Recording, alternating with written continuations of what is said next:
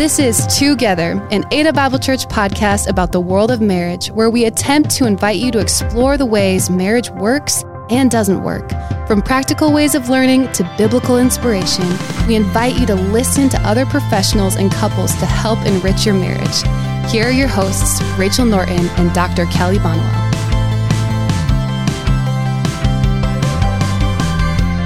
Hey, together, friends and family. Rachel Norton here, hosting today with my friend Kelly Bonniwell. Hi, Rachel. Yeah, we're rolling with season five. I feel like we're tracking in some really neat directions. I hope you listeners have been following along with us. And we have Nicole Fryling with us today and excited to introduce her and talk a little bit more about her. But uh, first, Kelly, you had some special occasion happen recently. Yeah. Uh, yeah, what was that? Sunday, Easter. Julie and I celebrated our 29th anniversary. I cannot believe it's 29 years. Wow.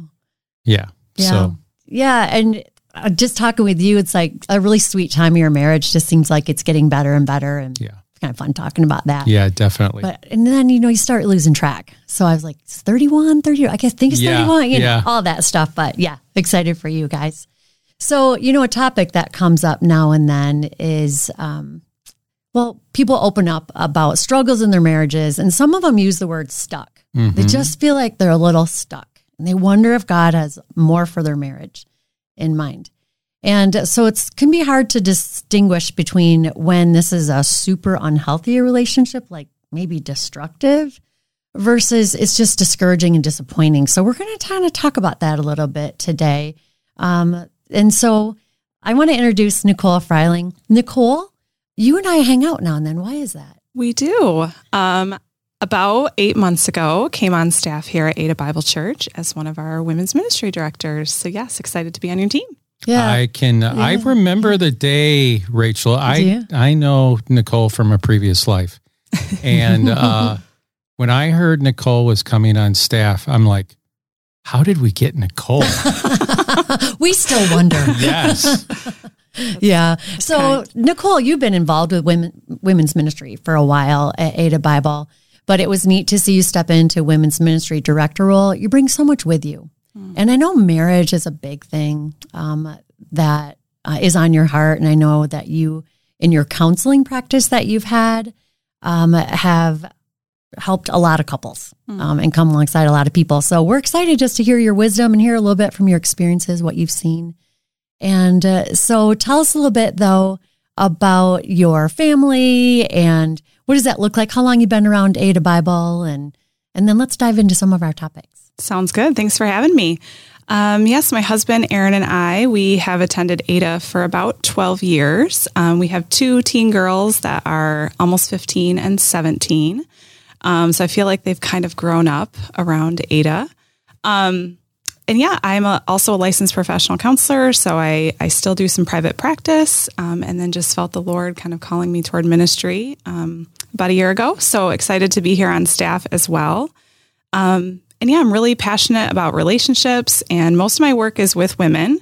Um, and so I, I do find myself working with women who um, desire a healthier marriage, but maybe their spouse isn't quite ready for um, couples counseling or to kind of dive into that that work. And so that's when they kind of use that word stuck. They they feel a little bit stuck. So So to jump into this, Nicole, let's uh, start by can you share with our listeners how you view a disappointing marriage versus a destructive marriage? Yeah, I think that's an important uh, thing to distinguish between because today we're going to primarily talk about those disappointing marriages. So, a disappointing marriage might be, again, where you feel stuck. Maybe you have some personality differences that are hard to get over. Um, maybe you have some disagreements on things like finances or raising kids. Um, or maybe you've just kind of lost your connection over time. Um, those would be things that I would classify as, you know, disappointing or discouraging. Whereas a destructive marriage would be more along the lines of physical or emotional abuse, um, or someone who's having an affair that's that's not ready to repent about that. Those would really be classified as more of the destructive marriages. Um, and today we're not really going to have time to dive into that. Um, and we're going to focus more on what to do when you find yourself in a disappointing marriage. I think that's awesome. So uh, And I think, uh, you know, for maybe some of our listeners, that's where they're at. They're in a place where they're stuck. Maybe they've been stuck for a long time.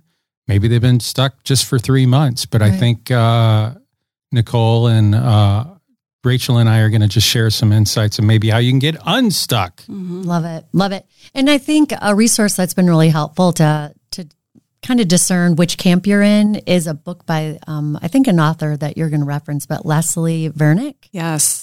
And it's called, do you know the name of the book that I'm thinking of? Yep. The emotionally destructive marriage is is a good go to for that. Um, she offers kind of a inventory quiz at the beginning that helps you really investigate and evaluate your marriage and, kind of where you're at, and then she helps you kind of distinguish whether you're finding yourself in a destructive marriage or a disappointing marriage. Yeah, it's a helpful tool, Mhm, and we've gotten that in some women's hands, and um, and it's been helpful. So we are going to focus on the one that's in that disappointing, kind of discouraging spot in their marriage, not not that destructive camp today. Yeah. But I bet we'll spend an episode focusing on that uh, in the future. So uh, start us out. Like, how have you seen this surface in your practice? Um, invite us into almost a conversation that might come your way. So, a lot of the work that I do, uh, women typically come to me with anxiety. It's kind of my niche area of where I work. So, they come to me um, with um, anxious feelings, or they're they're worried, or they're fearful, um, or they find themselves overwhelmed. But what a lot of times happens as we start to unpack that and kind of pull the layers back of that is really they're typically in a marriage or a, relationship um, that is causing a lot of stress and that's kind of some underlying stress and so therefore contributing to more of their overwhelm or anxiety and so although we might talk about anxiety or depression so many times um, when i'm working with women we're also talking about marriage and other family relationships And at that point, Nicole, when a woman comes forward and you realize that she, on some level, her anxiety is connected to her marriage, is that at a time where you either refer her out or do you try to pull her husband husband in and do uh, marriage counseling? Um, I've done a couple different ways. Depends on the situation. Um, if if I find that we're talking primarily around marriage, um, you know, I'd like to help them understand that they can't control the other person, right? And so, unless we are in a couples counseling situation, we can only work on who's there um, with that person, typically a woman. Um, and so, I would really encourage her to um, or him to have that conversation with their spouse to see if um, couples counseling might be right for them or they might be ready for that. Most often, I typically refer that out if I have a long-standing relationship with the client, because typically the spouse is going to feel better coming into kind of a neutral zone. Mhm. Um, so that's usually my first suggestion. If that is not um, an option for this couple, because the spouse is not open to that, um, we can still do work. I always say, you know, we can have influence and impact on our relationships. We can't control the other person, but are there some things that that the client could focus on or the person could focus on um, that could maybe influence or impact their relationship? That's great. So one of the things that I really appreciate, Nicole, what when you and I talked about what we are going to talk about today, is you offered us a lot of practical advice on if you are stuck in what what should you do. So let's walk through that list you made and uh, just uh, talk about like what are some of the key practical steps a person can take if they feel like they're stuck. Yeah, I would say first is to just really honor your experience and validate that. Um, so often we're taught that certain emotions are good or bad. Um, and so just to offer that compassion toward yourself that what you're feeling is okay. Um, if you're feeling disappointed or discouraged or frustrated or you're grieving um, what you've lost or what um, not in your marriage, to just take a moment um, and to feel that and validate that for yourself because so often we don't do that and we um, kind of sit in the camp of, well, I should feel this way or I should be doing this. And so we're not really getting to the root of it because we're not acknowledging what it is that we're feeling. So I would say to start there. Um, and also when we don't um, acknowledge those emotions, so often we tend to react out of them. Um, and so that can be another good reason to name those emotions for yourself. That's great. And then uh, where to go from there? Yeah, well, um, as believers, we have the honor of having a relationship with God. So I would say definitely be very intentional in your prayer life and in your own spiritual disciplines, um, and allow God into that story with you, um, and allow Him to kind of be your rock through that, because um, you're you're going to need that probably. So um, I would definitely start there as well. I love that, Nicole, and especially connecting those first two mm-hmm. really sitting with the Lord and bringing Him how I really feel. Mm-hmm. Right. I love how this came up in a sermon series uh, mm-hmm. long ago. This might ring a bell to you guys, but Pastor Jeff Manion talked about how feelings matter. Right. They're mm-hmm. from God. They tell us how we really feel. Mm-hmm. Right. So we don't need to pretend them away. He said, but you know, they can make horrible leaders. Mm-hmm. Right. So, but do process them. Um, and you kind of have, you know, we don't stop there with just owning how we feel. Uh, what do you recommend kind of after that? Yeah, I think, um, well, another series from uh, Jeff was on lamenting. And I think that that can be, that can give us a great framework um, for what to actually do with our emotions. So I think the Psalms really offers a great framework for that um, to be able to kind of, again, name how we feel, um, ask those hard questions of God, um, but then kind of come back to acknowledging Him and who He is um, and praising him in that in that moment too. So I would say lamenting is a great framework for cool and never in it alone. Right. Right. Right. Okay. Perfect yeah. segue, yeah. Rachel. Yeah. So uh, we've talked about two key things. Now the third one, often what happens in uh, what can happen in a marriage that's disappointing is one or both people begin to isolate themselves. Mm-hmm. So the third key point you offered is you've got to get support. Mm-hmm. Um, once you flesh that out for our listeners of what support can look like and mm-hmm. how might they go about that? Yeah. Um, so, yes, we can tend to isolate in our feelings or in our experiences. We can feel like we're the only one that feels that way. Isn't that true? I always tell my clients if I could just gather you all in a room together and you could share your thoughts and feelings, I think you'd all feel so much better. Sure. Um, so, but being intentional about who you invite into that story. So this this isn't a time to necessarily tell everyone everything that's going on in your marriage, um, but being wise in who you kind of select. So maybe that is um, a close friend, that might be a family member that you trust. Um, it might be a small group leader or someone in your small group. Um, it could be your pastor or a counselor. Um, many people do appreciate the counseling setting because it is um, someone that doesn't know you. And so they're able to kind of really hold to that confidentiality too. So that might be another option as well. Talk a little bit more about that. Why why would it be good for a person to go seek counseling and how that might be different than talking to a friend or mm-hmm. talking to someone at church? Yeah, that's a really good question. Um, you know, as licensed professional counselors, we're not allowed to counsel our friends and family. Um, and there's a reason for that because we we bring in bias, we bring in perspective, we bring in history of years of knowing someone, um, and having that that neutral, confidential person um, allows you a different perspective. Um, you're you're sitting in it. Maybe your friend has known about it for a long time, or your family member. Um, bringing in that new, fresh perspective, um, I think, can really help you see maybe some blind spots as well that maybe you haven't haven't noticed before. Perfect.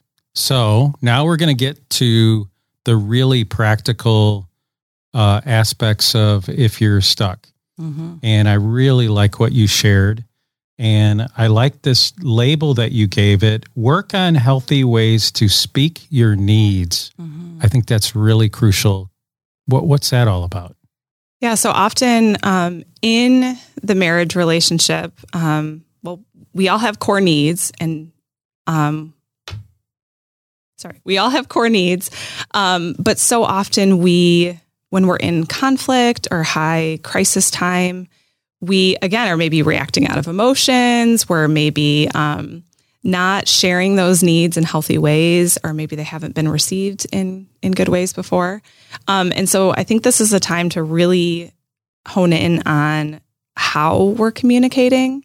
Um, and I would suggest using I statements. Um, so often we find ourselves saying things like you always or you never in times of conflict. Um, and what that does is that immediately draws up someone's defenses, right? If some if you feel accused of something, your wall is going to go up. You're going to feel defensive, um, and that typically doesn't get us very far. So you have lost resolution. your audience. You have lost your audience. Okay. Good line, Rachel. Yeah. You have lost your audience. yes. so sometimes it really is learning a different approach mm-hmm. that can help someone get unstuck. And yeah. with you, you yourself being the leader of that new approach. Right. And it can be contagious too, right? I mm-hmm. start start talking to them a little differently and then they kind of start talking to me a little differently. Mm-hmm.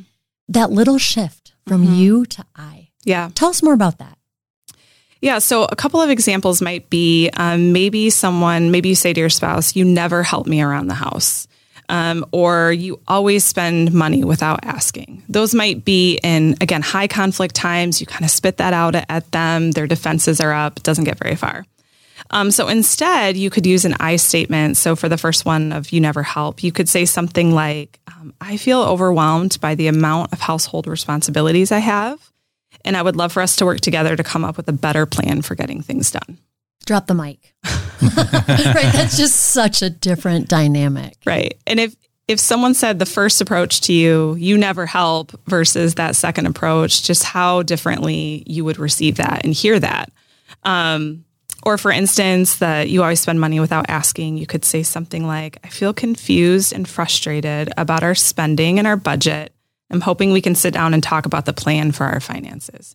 So even in in that case, they're saying they're frustrated. Like that's it's okay to share those emotions, um, but you have to own them as your emotions, um, and then ask for that that need. Because in the first couple of statements with "you never help" or "you always spend money without asking," you're not sharing anything about your needs. You're mm-hmm. just blaming and pointing the finger at the other person. Um, so it's really saying it's saying more with our needs, but it's saying the same thing, um, just in a much more approachable way, and you're owning it for yourself. So good. So we got now number five. If you're keeping notes, this is number five. um, and this might be one of my favorite ones that we talked about, Nicole, and that is model what you would like to receive or affirm of what you want more of. And I like that because what I, when I'm working with couples, I always tell them on some level, a marriage problem oftentimes is an individual problem. Mm. Like I can't change Julie, I can only change myself. Mm-hmm. And I love this idea of modeling. So, um, talk about that. What What do you mean about modeling for your partner? Yeah, so I'll give you an example. Um, I had a woman that I was working with who really desired um, for them as a family or for them as a couple to disciple their children more intentionally. Um, and she was getting frustrated that her husband wasn't taking the lead on that. Um, and so, again, this was a situation where the husband was not open to doing work on himself or as a couple. Um, and so we started to just kind of brainstorm some ways that um, she could work on that intentionally in their in their home, um, but kind of be the leader of it herself. And so um, she said something to him. So she decided she was going to pray more intentionally with her kids at bedtime. And so she just kind of said to her husband, Hey, I'm going to start praying with the kids at bedtime. Would you like to come into the room with me? Um, and so she wasn't forcing him into anything. She was just inviting him into that. And then she was leading it. She was modeling that for, for him. Um, and then eventually he kind of started to join in that with her. Um, so that was an example of modeling to her husband, eh, but also not sitting in just that bitterness and resentment that can build um, when your needs are not getting met or the needs of your family are not getting met, um, but gently kind of inviting him into that. And I would imagine they don't always come join you. No. You know, sometimes you do that and they don't. So it's really trusting God with the results yeah, of that, absolutely. but honoring to that person, but mm-hmm. opening the way mm-hmm. uh, for them to step into it. So, yeah. yeah. And maybe it's, you know, a couple of months where you're kind of doing it and then one night he he walks in and joins. Um, yeah, you're absolutely right. It doesn't always work out that same way, but you are still then doing what God has asked you to do, which is disciple your children um, and not necessarily just leaving that up to him to do. Sure. And we're talking about this being the wife who's wanting the husband mm-hmm. to be mm-hmm. more engaged. This could be the husband wanting Absolutely. the wife to get more engaged. So I know you've worked a lot with female clients. So mm-hmm. that will come up a lot in this conversation. But just to know, it can definitely be that yep. other spouse. Absolutely. Yep. I've worked with men individually as well okay. in similar situations. Um, and then that kind of goes with when you speak your needs or you share those desires with your spouse and they do something that you want more of, um, that's a great time to affirm and appreciate that behavior. And so at first, that can feel a little bit frustrating, maybe. Like maybe you want your spouse to help you with the dishes. Um, and they step in and they help you with the dishes. Maybe at first you have to ask, and you you might feel frustrated that you have to ask. Um, but when they do help with that, giving them some positive regard for that, appreciating them, letting them know how much it means to you that they helped with that. Um, all of us like that positive reinforcement, and that typically is going to get more of the behavior that you're looking for.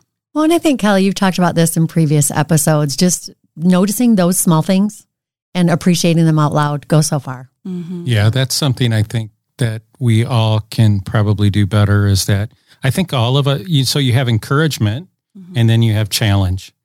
And, uh, and research shows that you want a seven to one use encouragement over challenge. And yet, mm-hmm. I'll be honest with you, I lead with challenge sometimes too much. And so throughout my day or throughout a week, to be able to look back and go, okay, well, how often did I encourage Julie versus challenging Julie? And again, your standard is seven to one.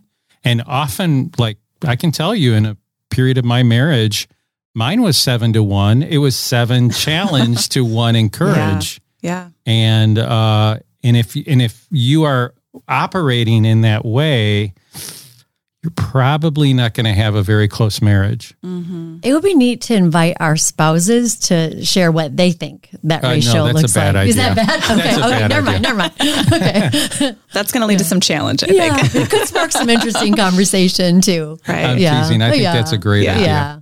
But it it also kind of goes along with love languages, right? Like, so when I, like, how do you feel most appreciated? Asking that question to them. Because for, like, for me, I know words of affirmation go a long way. Um, but for some people, it might be um, acts of service. So, like, doing something back to them that they want more of, right? Um, or putting your hand on their shoulder and saying thank you because their physical touch or whatever. So, I think having an open conversation about that is helpful. Okay, now we are at number six. And um, I really like this one too. Uh, it's a very simple phrase that you gave me don't gossip or spouse bash. Yeah. Talk to us about that. So, this kind of goes along with who you are inviting into your story um, and being wise about that. Because sometimes in certain friend groups or environments, um, there's a lot of gossip or what I call a lot of times it's husband bashing, right? Girls get together on a girls' night and they're complaining about their husbands. Um, and that's it's just not it's not helpful. It's not godly. It's not getting you any closer to getting unstuck from your marriage. It's just keeping you stuck. Um, and it just builds that resentment and that bitterness that you might already have building. Um, and it's just not honoring to your to your spouse. And so I think just staying away from those environments or not participating or being intentional about not um, stepping into those spaces when you're in a time like this. It makes me think of our group environment, mm-hmm. and I'm thinking, you know, men's groups, women's groups, right? Uh, many that are involved are married, and we bring our real struggles mm-hmm. to those mm-hmm. conversations. But up front, we say, let's be a part of this being a safe place where we're not bad mouthing anyone in right. this environment. Right. And so, you know, I think it's it's really important to have friends who are for your marriage mm-hmm. and that that matters to them too that that we don't husband bash together mm-hmm. yeah. absolutely yeah and that ties to the last one um, and that is you say be careful who you share with mm-hmm. talk about that yeah, um, kind of goes along. I've said that a couple times, but I think it's just so important because it is important to invite people into your story with you, but you just really need to be wise about who that is. Um, I had a client that I was working with who was really struggling in her marriage with people pleasing. She was finding that um, she was, yes, there were some things challenging going on with her husband, but she was finding that she was kind of enabling some of that behavior. Um, and she didn't have a ton of close friends. And so she was going to her mom with that. Um, but what she realized is she had learned her people pleasing from her mom. And so her mom was just encouraging her encouraging oh. behavior. Right. And so taking a step back and asking who is who is best to come into this conversation with me? Who is going to guide me well? Maybe who's in a marriage that I um, admire? Um, and maybe that is someone that I could go to. Um, rather than, it might not be the person you've always gone to with things, it might be somebody different. I like that. I think another way to look at it too uh, is to think. So the cool thing they said about Jesus is that he brought brought to his life both grace mm-hmm. and truth. Mm-hmm. And um, and w- the way I look at that is everybody. Um, I think healthy people have that balance of grace and truth, but unhealthy people are imbalanced, and they are either a only grace. Mm. So that friend would be like. Uh, that friend might be uh, one angle could be oh it's not that big of a deal and just not really engage with you about the seriousness of the issues of your marriage. The over the person who is over too much in terms of truth, those people are typically uh, very black and white thinking. And though I think that friend maybe be, would be the person who can only see bad in your husband or wife.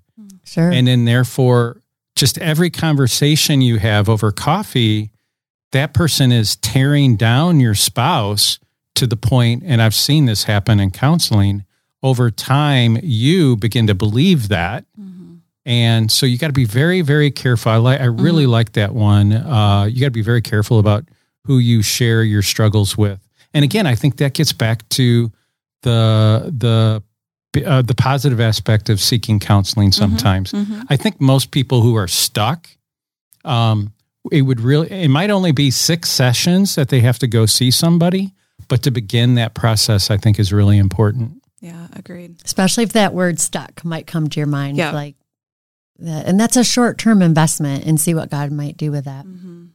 yeah and we're typically stuck because we're trying the same things mm. Or doing the same things um, or thinking the same things and so when we step into that an environment like counseling um, or with a ministry leader or someone again, they're just kind of bringing in a new perspective that might give you something different to think about. Here's two I, I see a lot of women, we want to be loyal, mm-hmm. right? So I have these challenges. I don't want a husband bash. So I kind of don't talk to anybody.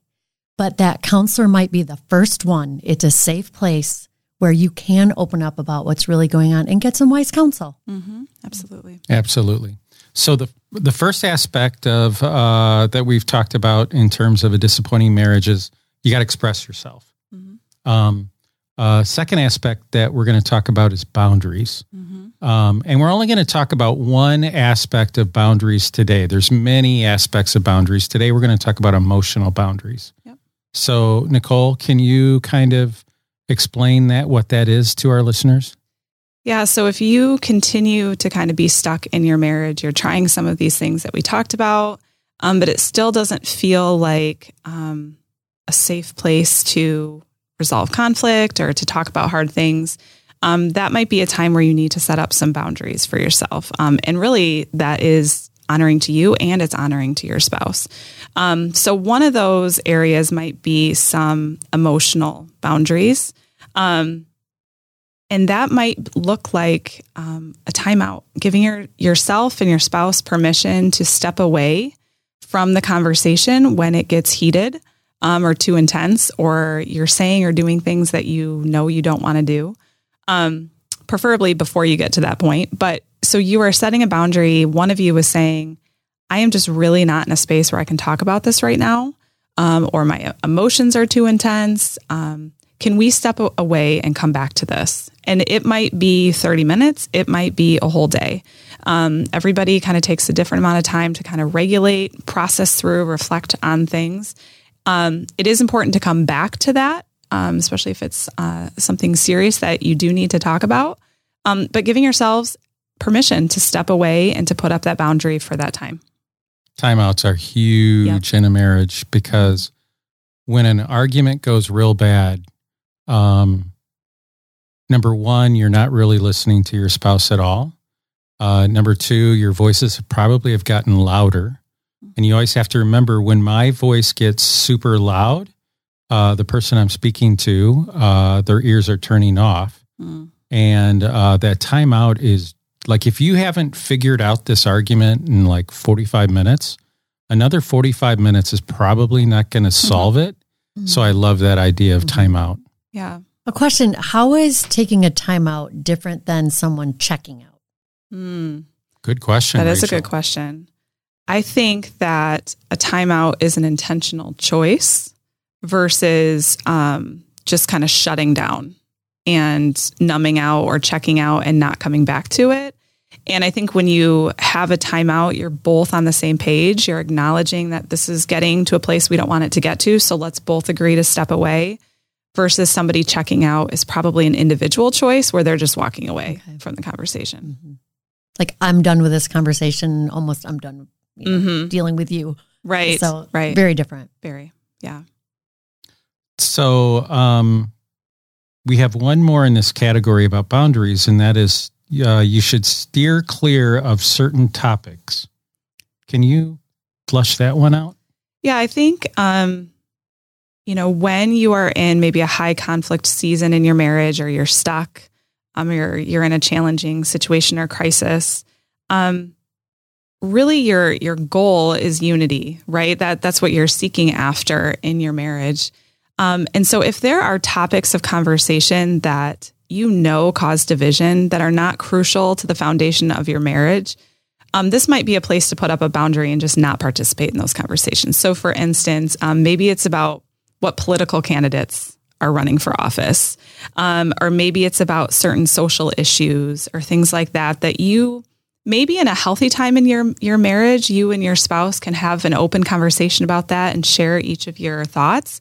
Um, but you might be in a season where that's not possible right now. And so you need to focus that energy on things that are more foundational to your marriage. So just kind of steering clear of those kinds of topics that are just going to cause more division and um, continue to push you apart.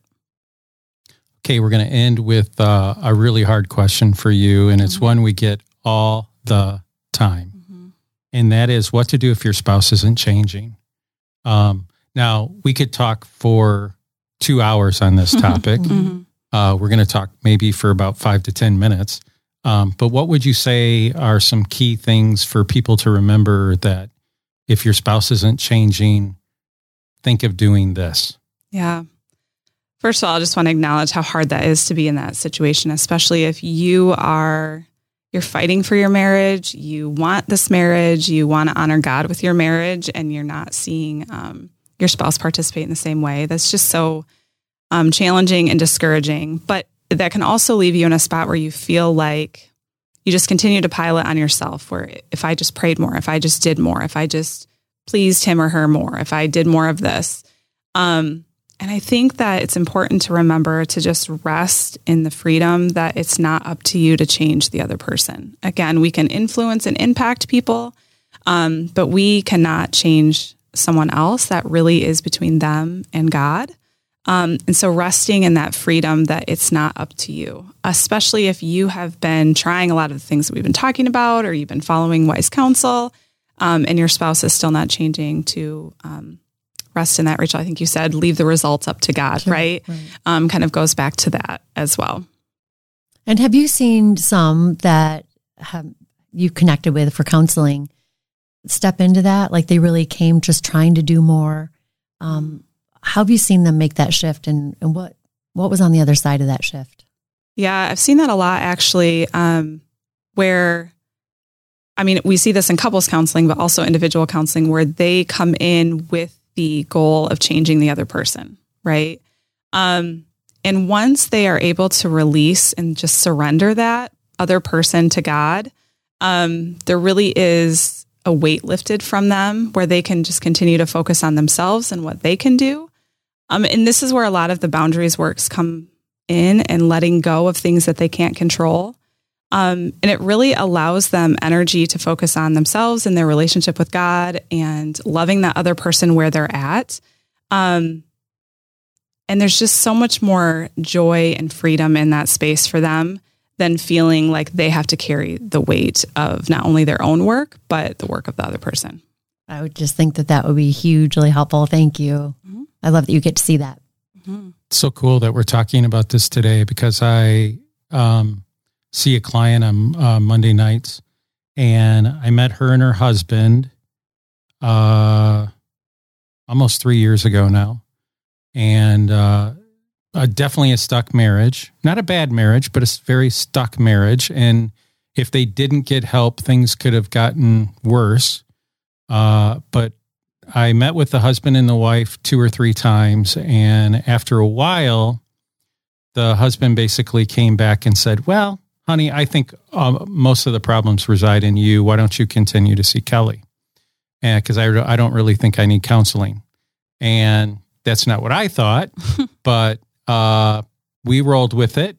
And uh, so over three years, so again, this tells you a little bit of timeline mm-hmm. of what we're mm-hmm. talking about today. Mm-hmm. Um, I have uh, met with her and we've worked for the most part on her stuff. Mm-hmm. How is she causing havoc in the marriage? And every now and then we'll talk about him, but for the most part, kind of as you as we've talked about today, she tried to model the behavior that um, that she was hoping for out of her husband. She tried to be that person, mm-hmm. more affectionate, more friendly, et cetera, et cetera. Other other things, a lot of other things. Um, but the cool thing that happened last night is she has asked him over these three years to go get counseling multiple times, maybe three or four, not all the time, not slamming him with it, but hey, honey, I really think you could talk to somebody. And not even in relationship to her marriage, mm-hmm. she was talking uh, that she felt like he needed to get counseling in terms of parenting. And uh, and the cool end of the story is two weeks ago, he finally went and saw a counselor. Wow. And he sent her a text last night. Uh, yeah, it was last night. Sent wow. her a text last yeah. night. Honey, thank you so much for pushing me mm-hmm. to go mm-hmm. get counseling. I'm so glad I'm doing this right wow. now. Wow. So that's the beginning of the journey. And that's why, mm-hmm. that's kind of why we're talking, this stuff works, mm-hmm. right? Yeah. Now, again, that's why I say it took three years. Right. I was going to say that, emphasize that, that yeah. there, there can be a patient endurance that comes with trying to get unstuck. Yeah. Mm-hmm. yeah. But it often takes that one to take that step, get some mm-hmm. traction, and then it can be mm-hmm. contagious. So, mm-hmm. Nicole, it's been so great to have you here today. We knew that this would be great, and bringing so many practical helps to this conversation has been awesome. So, together, friends, we just thank you for joining us today. You know, if this podcast has impacted you, if it's provided you some practical help, we would love to hear about it. Feel free to comment, share, and like our podcast on your listening platform. From Kelly and I, this has been Together. Tune in next time. Thanks for listening to Together. We hope you've learned a thing or two. If you find the podcast helpful, please go to Apple Podcasts, Spotify, or your listening platform, leave a comment, and give us a five star rating. If you'd like more information on Ada Bible Church and its ministries, or someone to pray or dialogue with about your marriage, go online and check out our website at adabible.org.